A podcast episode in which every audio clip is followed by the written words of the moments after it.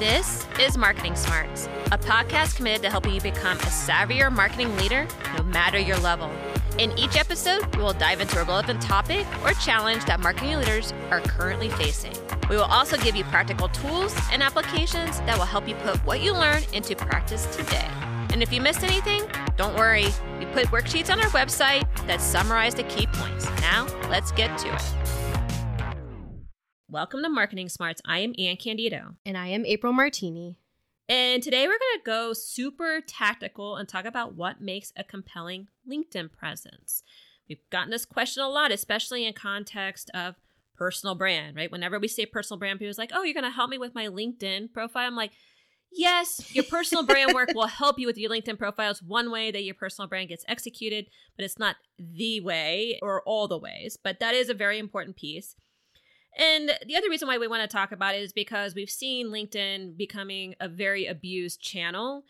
It's still the premier place to go for connection, especially business connection, professional connection, and networking.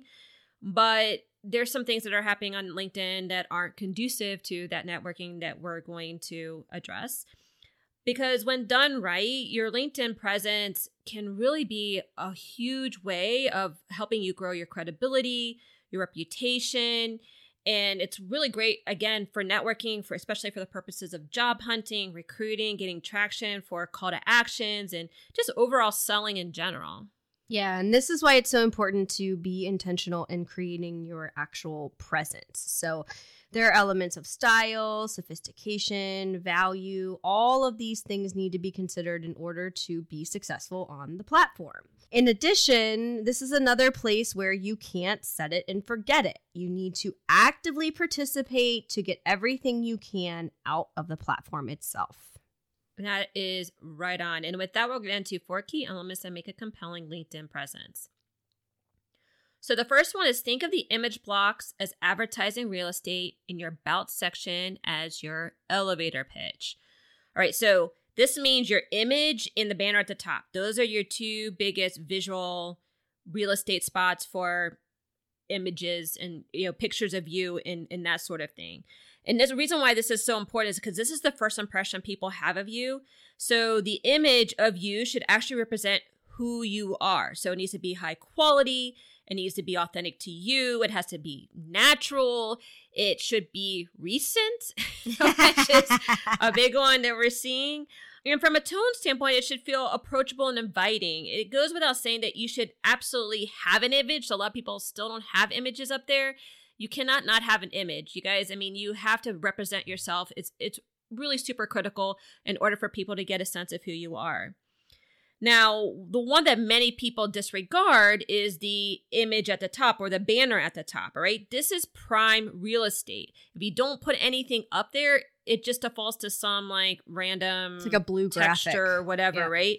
This is like your billboard. And so this has to represent something that is really uniquely or should represent something that's really uniquely you related to your personal brand or your business. So think about this as like a billboard that you would see as you're driving down the highway. Just think about how telegraphic those billboards need to be in order to really capture attention, but how compelling they can be all at the same time. So this is what you really want to focus on. So if you're a sales folks, for example, they might use this to capture their pitch. They might even put some contact info up there. Those who sell products may include a product or a family shot. Those who sell services may include their tagline, their mission, or their offering just don't waste this space. I mean, we use it in order to promote marketing smarts. So yep. that's a, a way that we are able to really bring attention to marketing smarts in case people don't go to the down deeper pieces of what we actually do. Now, your about section, like we said, should be your elevator pitch on why someone should be interested in you and or your business. Now, this is not a history of your company or you, okay? You have a place down below that allows you to put your resume per se mm-hmm. and that can be used in order to really timeline all those things out this should be more of like your brand story it outlines your why it outlines your purpose it outlines the impact you want to have on those you engage with it really helps people understand the important brand questions that what make you you. So like what we say all the time who am i? How am i different? Why do you want me? That should be represented in your elevator pitch which is your about you section. Now, we get some questions from people who said, well, how much of that about me section should be about me or about my company. And really, it depends. So, for entrepreneurs and startups, it's probably closer to 50 50 because for a long time, your business is you and Yes. you are your business. So, you're going to have kind of a like, inner woman narrative that actually exemplifies both. And that's kind of what me and April have. Now, there's also like in the corporate sector where your company may speak for itself. Like I don't have to represent P&G. Everybody knew who P&G was. So then it became more 80, 90 me and more like 10% the company. Now, some people will use a company in order to increase their credibility, to increase their popularity. Do that if you need to do that, but remember that this is supposed to be about you, not what your company does or not just what your company represents. Yeah, and if you're struggling with where to start, start with your personal brand. We have lots and lots of episodes on how to think about that. and made the reference point of when we mention this, sometimes people think, great, you're going to help me with my LinkedIn profile. Yeah. It's the opposite way. Yes. So build your personal brand and it will help you to build your presence on LinkedIn. But I would just say that I think historically LinkedIn is a harder platform for people to quote unquote know what to do with in order to establish their style. It's just easier on platforms like Facebook and Instagram. And then you have the personal versus professional aspect to layer in. Mm-hmm. When it feels like an extension of your marketing campaign, either for you or your company in the balance and just discussed, this can help provide the right lens or the clarity for you. And I would just reiterate making sure that all of these building blocks that Anne outlined and really gave kind of the map for how to go and create what should be there, all of that. Make sure that all of those are working really hard for you because there are a ton of people out there that are not leveraging one or in some cases all of these. And then their LinkedIn page or profile just goes completely unnoticed. Yeah, agree. All right, the second element that makes a compelling LinkedIn presence is add value to the community. April. Yeah, you can't be a lurker if you're going to have a compelling LinkedIn presence. Amen to that. You have to contribute to the community. And it has been designed to be a pseudo meritocracy where those with the ideas and the clout gain the most attention. This can even be to the chagrin of the rest of us who are left scratching our heads wondering why are those people getting all of the attention that they're getting? Well, it's because they are intentionally creating community or participating in the community, which we'll Mhm. talk a little bit more about that in the next point. So I won't go any further there. But you can add value to the community in three primary ways. First of all, in thoughtful responses to other people's posts. This means liking and commenting. This is how you stay top of mind. You will get bonus points if you use your comments to reinforce your point of view. So I love this. A truly great example of brand creating emotional engagements with consumers. Put out something that continues the conversation and then, yes, reinforces how you would build on it or a perspective that is valuable to continue that conversation. Curating content with comment. Many people just share articles or posts that they find interesting or insightful, but they don't say why they find them interesting or insightful. And then it just becomes to the point about making your profile about you. Nothing's about you, just about everybody else that you're sharing their content out there with any of your perspective there. This is one of those opportunities to express your point of view. Original content. Write a blog or an article, do a video, share content you post through different channels.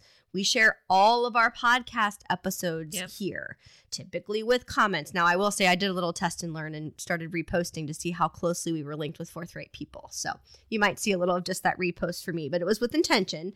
Um, but that original content that pertains specifically to you and your company or your initiatives, or just you, if it's where you work somewhere corporate and it's more about your perspective as an individual versus where you work. We really suggest a combination of the three. A strategy and a content calendar will help you hold yourself accountable. It will also make it less daunting to add value to the community because you'll have your what to go and do and then when to go and do it. Also, posts should be concise and to the point. We've all seen the diatribes on Facebook and Instagram. That is not what we were suggesting here. We don't even really always suggest it there either, but I digress. The post should be concise and to the point, and then also tag businesses and people. This is another place where we are left scratching our heads where people are just missing opportunities. This helps to show appreciation for them and how you're adding value for them, which they then may reciprocate, which then builds that community that we've been talking about and it encourages them just overall to engage with you. So I think if you think about this as the equivalent to liking and commenting on other channels and making sure that on top of it you're adding your unique point of view, that becomes really a good place to start along with like we said having that calendar and really adding it to your calendar is, you know, another point of or your to-do list or whatever to make sure that you're engaging regularly in the ways we just outlined. Yeah, I think you brought up a lot, a lot, a lot of really good points. I'm gonna like, hone in on a, on a few of these just to drive a sharper point on them. One is, and this kind of goes back to the intro when we're talking about all the benefits of LinkedIn, is to use LinkedIn for its benefits. So and that means you need to kind of abide a little bit by the rules of the platform if you want the platform to work hard for you. So, for example, one of the things that you alluded to is that this is a professional network the one thing that is starting to kind of cloud over, which people are kind of missing the point of a little bit, is by adding too many personal things. Yes. LinkedIn is not the place to say, "Oh, look where I went to with my kids this weekend," or "Oh, it's so and so's you know birthday, who is my dad, my family member, whatnot." Those are for Facebook and Instagram. Professional posts are meant to drive credibility and reputation. So if you are going to put something out in LinkedIn, you should always be thinking about it through the lens of how is this going to build my credibility? How is this going to build my reputation? All right, so that's why you do all those things that April mentioned. When you repost, you repost with a little bit of insight into how you think or whatever that mantra that you're trying to preach, if you will, that you want people to adopt or associate with you, right? So you continue to reinforce those things by showing people that that's how you're thinking. Or why did you repost this in the first or place? Or why did you repost in the first place? What is it? Why is it interesting to you? What's your original take on it, right? Now, sometimes you do those things and you just comment because you want to stay top of mind with certain individuals. You want to just give them a congrats or, you know, this is really cool for you or I'm so happy for you. Those are totally fine mm-hmm. as well, but they are part of the strategy. They're not the strategy, but it is a good way of saying, oh, that person, you know, recognized me and, and they still see me. And this might be somebody that you haven't talked to for a couple years. I do this a lot with my P&G colleagues. I don't talk to you very often, but I'm just like, hey, I, I still am very interested in what you got going on. I'm still behind you and supportive of you, and I don't want you to forget about me, kind of thing. yep. So I, I do that as well. And then the other thing that I want to really drive a point on is uh, something else that you mentioned, April, which is about being a curator versus a creator. Mm-hmm. And this is where we see a lot happening too. If somebody goes to your LinkedIn post and all you have done is curate other people's content, reposted other people's content. You've liked other people's content. That's all your your posts are. It starts to people start to wonder do you have a mind of your own? Yes. Absolutely. Can you think for yourself? Like what is your point of view? Why are you even here, right? So you have to have some creation in that you have to have some element of being able to, again, express your POV, express something that's insightful for you or meaningful for your business, something that's going to help perpetuate your personal brand, whatever that happens to be. You need to create something that is uh, that allows you to have that onus and that ownership for your space on LinkedIn. Mm-hmm. Otherwise, people see it as a very big way to just push the cold calling. Yes. Right? It's just there for you to lurk and to and to push cold calling. So make sure your your presence on there is meaningful. Yes, does it take time? It does take time. It takes some thought. But once you start getting in the practice of it, you just carve out a little bit of time. Sometimes it's in the evening. I do it sometimes in the evening when I'm sitting there watching TV. Yep. I mean, I don't have anything else to do in the commercials if I'm actually watching real TV, especially during sports season. And during the commercials, I'll just kind of thumb through LinkedIn and I will make a comment on somebody else's post or I will, you know, post something that we had for the day. And we actually have social media managers who actually do this on our behalf. Not everybody has that luxury, but make it an intentional part of your strategy. Well, and on LinkedIn, we're resharing to our personal pages. Yes, and we're doing that too for our, yeah. our episodes, right? Yeah, yeah, and that's a and that's a very interesting thing too that you can do on LinkedIn, which is not always okay to do on Facebook and Instagram is that if you have something going on in your business, it makes a ton of sense to repost on your personal page about what's going on in your business. Everybody expects you to do that, yep. right? So that helps the business, that helps you.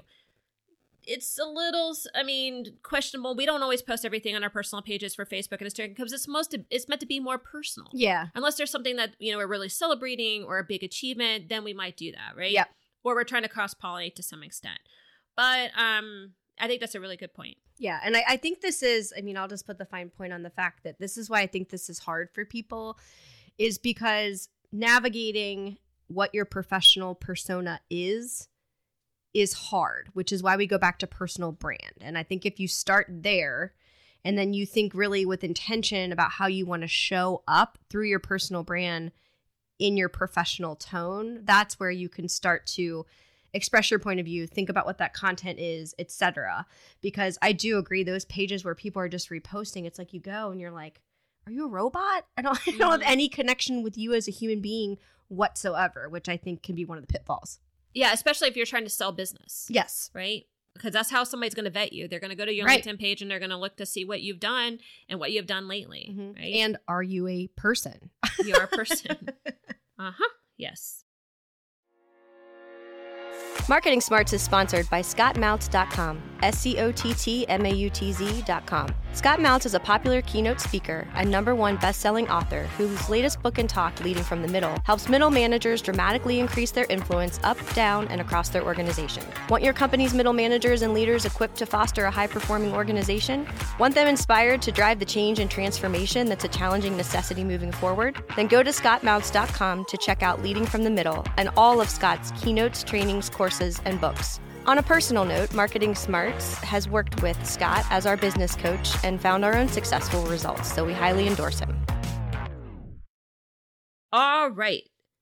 The third element that makes a compelling LinkedIn presence is to be intentional in creating your community. And we just, like we said, talked about this a little bit about adding value to your community, but now this one is really focused on creating your community and curating that community that's going to best benefit you. Now, the biggest thing we can say here is just don't connect with randoms to boost your numbers. Nope. This is a big, big no no. They will drag down the algorithm and it would make it very hard for your content to be seen. It's the same thing that Meta does with Facebook and Instagram. What you want to do is you want to connect with others you feel will benefit from your presence or that you'll benefit from theirs. There also may be some communities that they may have that you want to tap into. Yep. So it's being very strategic in curating your own community. So watch for those who are just trying to connect with you to sell their services. This has become the big issue. This is the cold calling issue or cold emailing issue or virtual door knocking, I think is what I heard the other day. Whatever. We have all kinds of terms and ways of expressing this. So you can generally identify who these people are through their generic message that they send because if you don't know, you can actually invite somebody or link in with somebody by using a message with a limited amount of characters if you just kind of go and you you click on the little three little dots. So that's what they'll do to you, right? Or they might have LinkedIn Premium where they can just direct mail you no matter what. But they'll generally say things like, "Oh, we generate 100 leads a day," or "Saw your profile," or "Wanted to connect," or you know, "You seem like somebody that we, you know, I should know," or "We have a lot of people in common," or Or you know, show up in my, you keep showing up with as someone I should know. Yeah, yeah, all those sorts of things. Now, I will be honest, I will say if somebody, regardless of if they're from the Cincinnati area, I let them in. I know I'm getting cold called anyway, and I kind of just like grit and bear it through the whole thing. But I'm like, I feel an affinity to the local area, and I, I, I'll do it. Now, there is some couple things you can do to control this a little bit. So you can transition your platform so that anyone can follow. So that's what I have for my own personal LinkedIn, and I believe April has for hers too. So this helps you build your numbers because it allows people to follow your page without having to be connected with them or allow them like free access to you to connect with you. So that can help build your numbers. I suggest you guys do that. Now, if you're a business and you set up your page, it automatically does that. If you have your personal page, you have to go in and you have to make that happen for you in the settings. Now, once you do this and you have this page set up, you need to be able to then create that value, like we said. You don't want people to kind of follow you and then you're not creating any value for them. So make sure that you're continuing to fill that pipeline with value so that people want to continue to come back to your page. It's not just about generating numbers. But it is nice to have then that ambassadorship of people who are willing to go and to to speak on your behalf and maybe share your content. Now, if people aren't engaging with you, even after you're doing all this stuff, um, we get this question a lot. It's like, what do I do? First, ask Do I need someone to engage, or are they engaged with numbers just to satisfy my ego? All right. So we have our podcast, like April said, we put our podcast posts out there all the time. Sometimes we get people to engage with them, sometimes we don't, but that's not really the intent for putting them on LinkedIn. The intent for putting them on LinkedIn, one, is to again generate that credibility and reputation that we are creating a body of work. It's also to let people know that we actually have another episode that's in the can. So we want them to come listen to our episode. So the posts are meant to attract people to come and listen to the episode. The next thing is that you can test and learn with your content. So play with engagement mechanisms like surveys or call to actions or offers. I see some people do this really well, especially if they're trying to mine for some insight that they're going to use for something. That tends to have better reaction than people who are just putting stuff out there just to kind of see. So you can try those and see how those work for you. Like we said, you can engage with other people's content and that usually encourages them to engage with yours again it puts you top of mind again for them and they're like oh I, I, do wonder what anne's going you know what she's doing and then i tend to see if i've engaged with somebody else's content they're pretty quick to engage with mine to follow it's currency. It's a currency right? Um, as april mentioned tag others in your posts encourage them to notice engage and share. This is a big one that allows people to see and show up in their feed that hey somebody actually has tagged me and so therefore i'm more interested in going to see what they had to say about me. Now, for super important posts, and I stress you can't overuse this, you can ask your friends to engage, right? You can stage it a little bit. This is only for, again, exposure for super critical things. A lot of businesses do this. Like, hey, we're putting this out. Everybody go like it, everybody go share it, okay? But unlike Facebook, Instagram, and Twitter, you can't boost posts on LinkedIn, but you can do pay posts. So it tends to be more expensive, but for certain high priority posts, you might want to do that as well. April, what do you have to say about this? Yeah, I mean, I think it really is so so important again I, I, go back to the idea if you could keep it in your head of this is a billboard approach to getting your message out there. And that idea of making it part of your marketing campaign i still really like that because i think that's the right lens to think about this through. And so then all these points kind of fall under a quote unquote vetting strategy right? Or am i doing it the right way sort of strategy.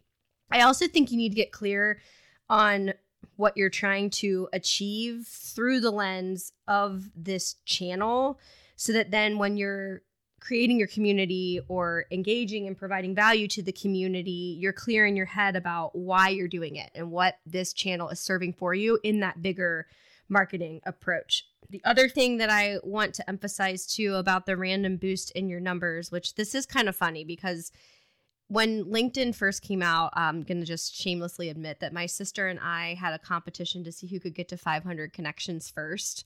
So don't don't That's the martini competitiveness and when I saw this episode I had to chuckle at that point. But now, knowing what I know about LinkedIn and how it has evolved, I really am also a bit of a bulldog about this. I won't connect with people that I don't know, especially when I do see that sales pitch coming the only caveat and i have one like anne to it is if it actually piques my interest like if it's something where i'm like oh that was an interesting way to put that or you know like that kind of stuff where my brain's always kind of working for if the person's working hard enough will yeah. i let them in that is one of my my criteria I do think because I have so much frustration and sometimes aggression around the sales pitch associated with LinkedIn, it's probably part for their own protection.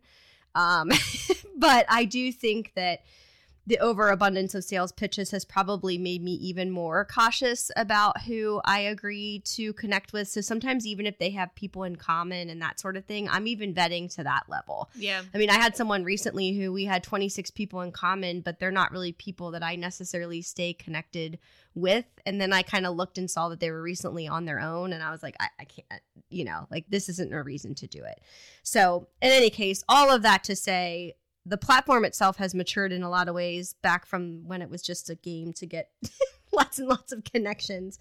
But I do think that you want the people that you want seeing your stuff to see it, and that build in and of itself builds community. So you want to do whatever you can for the algorithm to make sure that you're doing you your part so that it will work in favor for you. Yeah, I think that's really really good point. and i think the the closing point i'll, I'll put on that one is that I mean, you know, like Jordan Harbinger, and he says like once you're thirsty, it's too late to build the well. I Yep. think it's something to like to that effect. And I think that's what your LinkedIn network does for you. And we've talked about this a lot when you're cold reaching out Uh-huh. to some extent too, and how that can be jarring for people, and it doesn't really, you know, it's not really conducive to the networking process being active on LinkedIn and being making sure that you're engaging in a way that is just in good this good spirit of engaging without actually wanting something helps to build that well so that when you are thirsty when you do need something you feel comfortable going back to that person and asking for something in reciprocity. Since that is an expectation and currency for linkedin as well. And i did forget to mention too when you do build your following this is a little bit of a tactical thing um and you and you have the followers portion either if it's your business page or on your personal page set up you can invite people especially on your business page you can Oh, invite yeah. people to Yeah. actually like your page you get so many free likes or invitations to like your page that is a way that we have built our business page now it's from your own personal basically contacts Yes. It's where it draws it from but it is a good way to to build start building those numbers from people that you actually want to curate Mhm. to support something that's important to you without it being like a mass like gosh i'm just gonna like everybody's stuff so they like everything you know back for me or like everybody's random pages so they like everything back for me. So just a little strategic tactical point for that. All right so the fourth key element that makes a compelling linkedin presence is tone. Tone should be generally positive and optimistic. April. I love this one because I hate rants.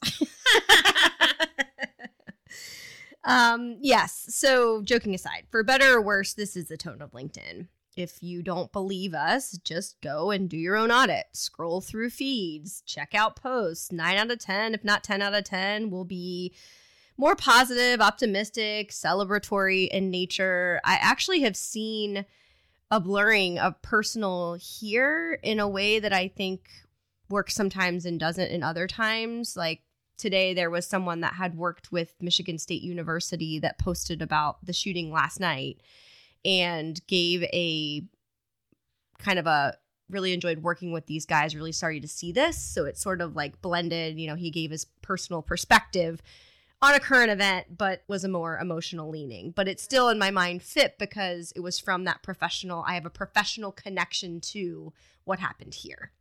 So, in any case, the only way that people can really get away with the other side of being more controversial or dissenting in tone is to be insightful. right And so this is really exerting again your point of view, but through an intelligent professional tone, right?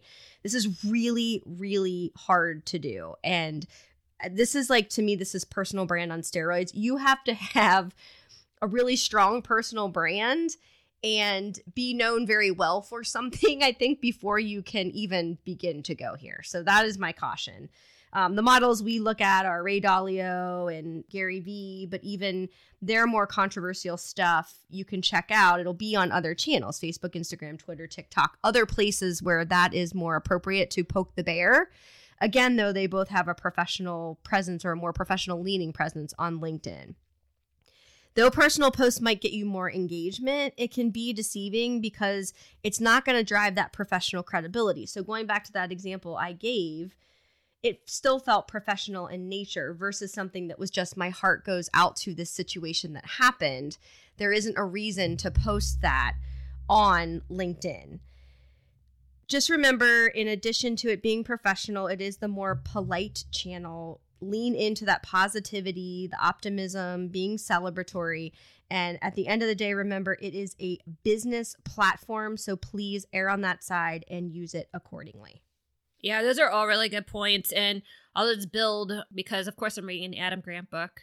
of course you are. Which one is it this time? This is originals, right? Oh yeah, I read originals. I Yep. love originals, and I just read something, and I think this really applies here, which is people are punished for trying to exercise power without status, Ah, right? And I yeah. think you know the reason why like a Ray Dalio or a Gary Vee can have those dissenting opinions where they can have a little bit of snarkiness where they can behave like that in this platform or any of their platforms frankly is because they have earned status that Yeah. allows them to kind of like rock the boat a little Yep. bit or kind of balk a convention if you're trying to do that without actually building status or a reputation that you are insightful enough to offer that that people appreciate it is going to land like a ton of bricks and those are the people Uh-huh. that end up coming off as being a little like downers or like pessimists Mhm. or you know and they and they and you don't get that reputation that you're looking for for being like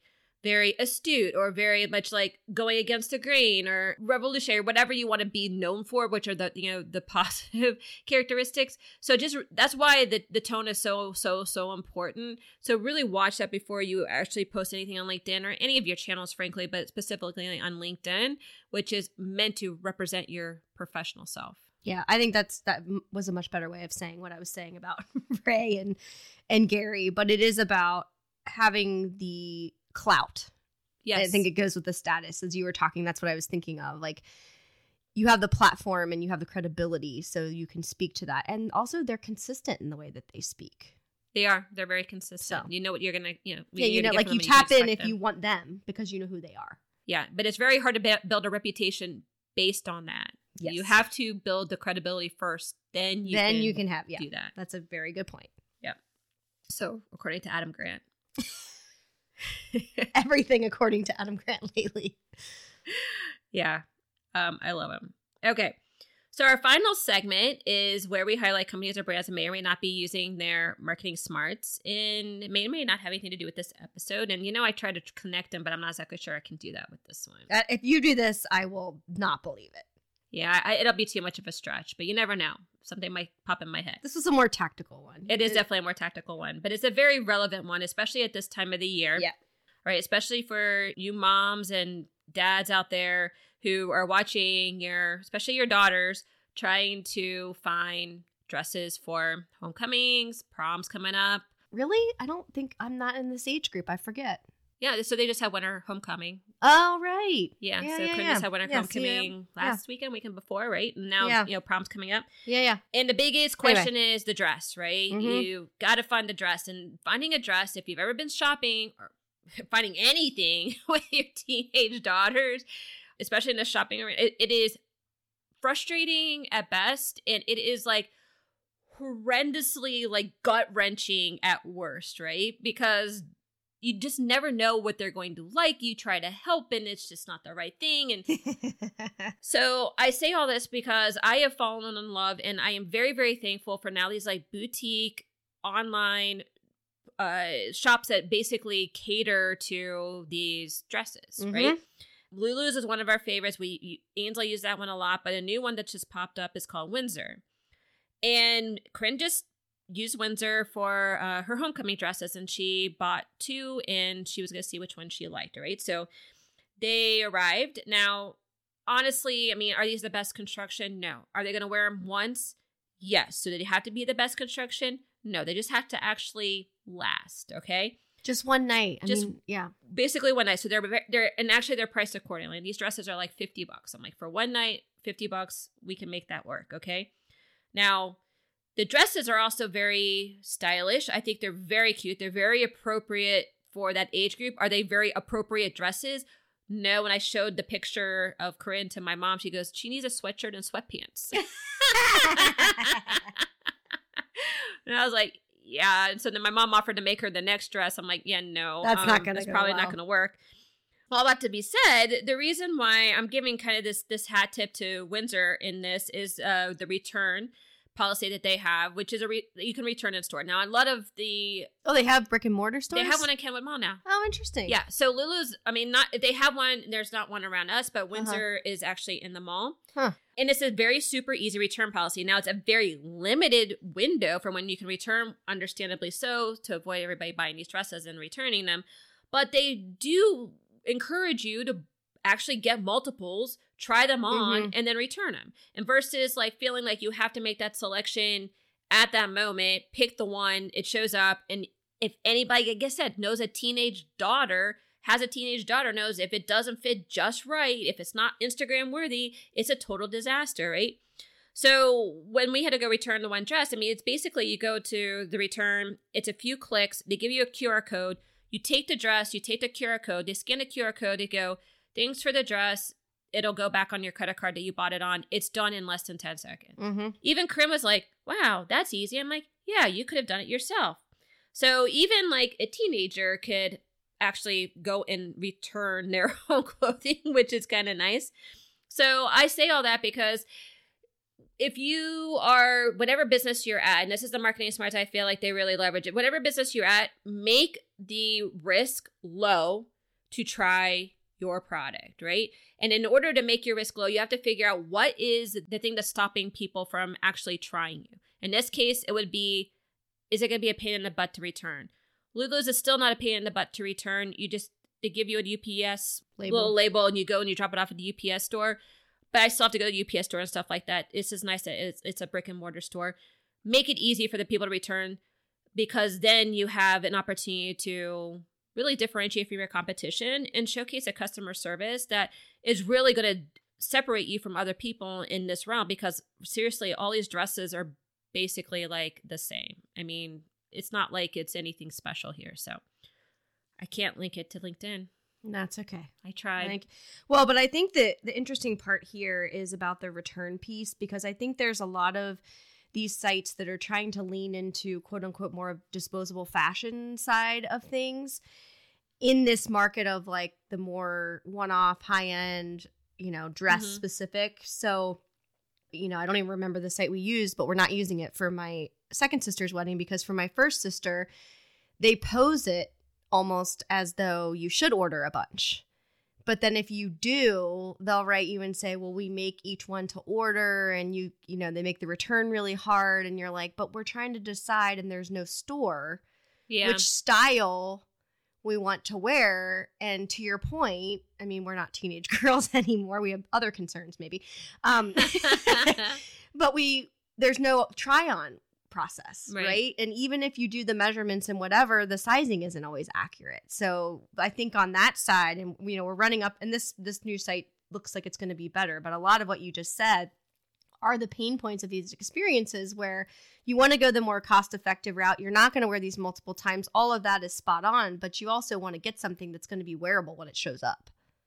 Yeah, so I think like the moral of all this is no matter what business you are, how do you get your consumer, customer, client to try you on, oh, Yeah, right? how do literally or make, figuratively. Yeah. yeah. How do you make it a low risk opportunity for them to try you on, Yes. right? Yep. Absolutely. And if they don't like you, to return, Return whatever you. they tried. Yeah.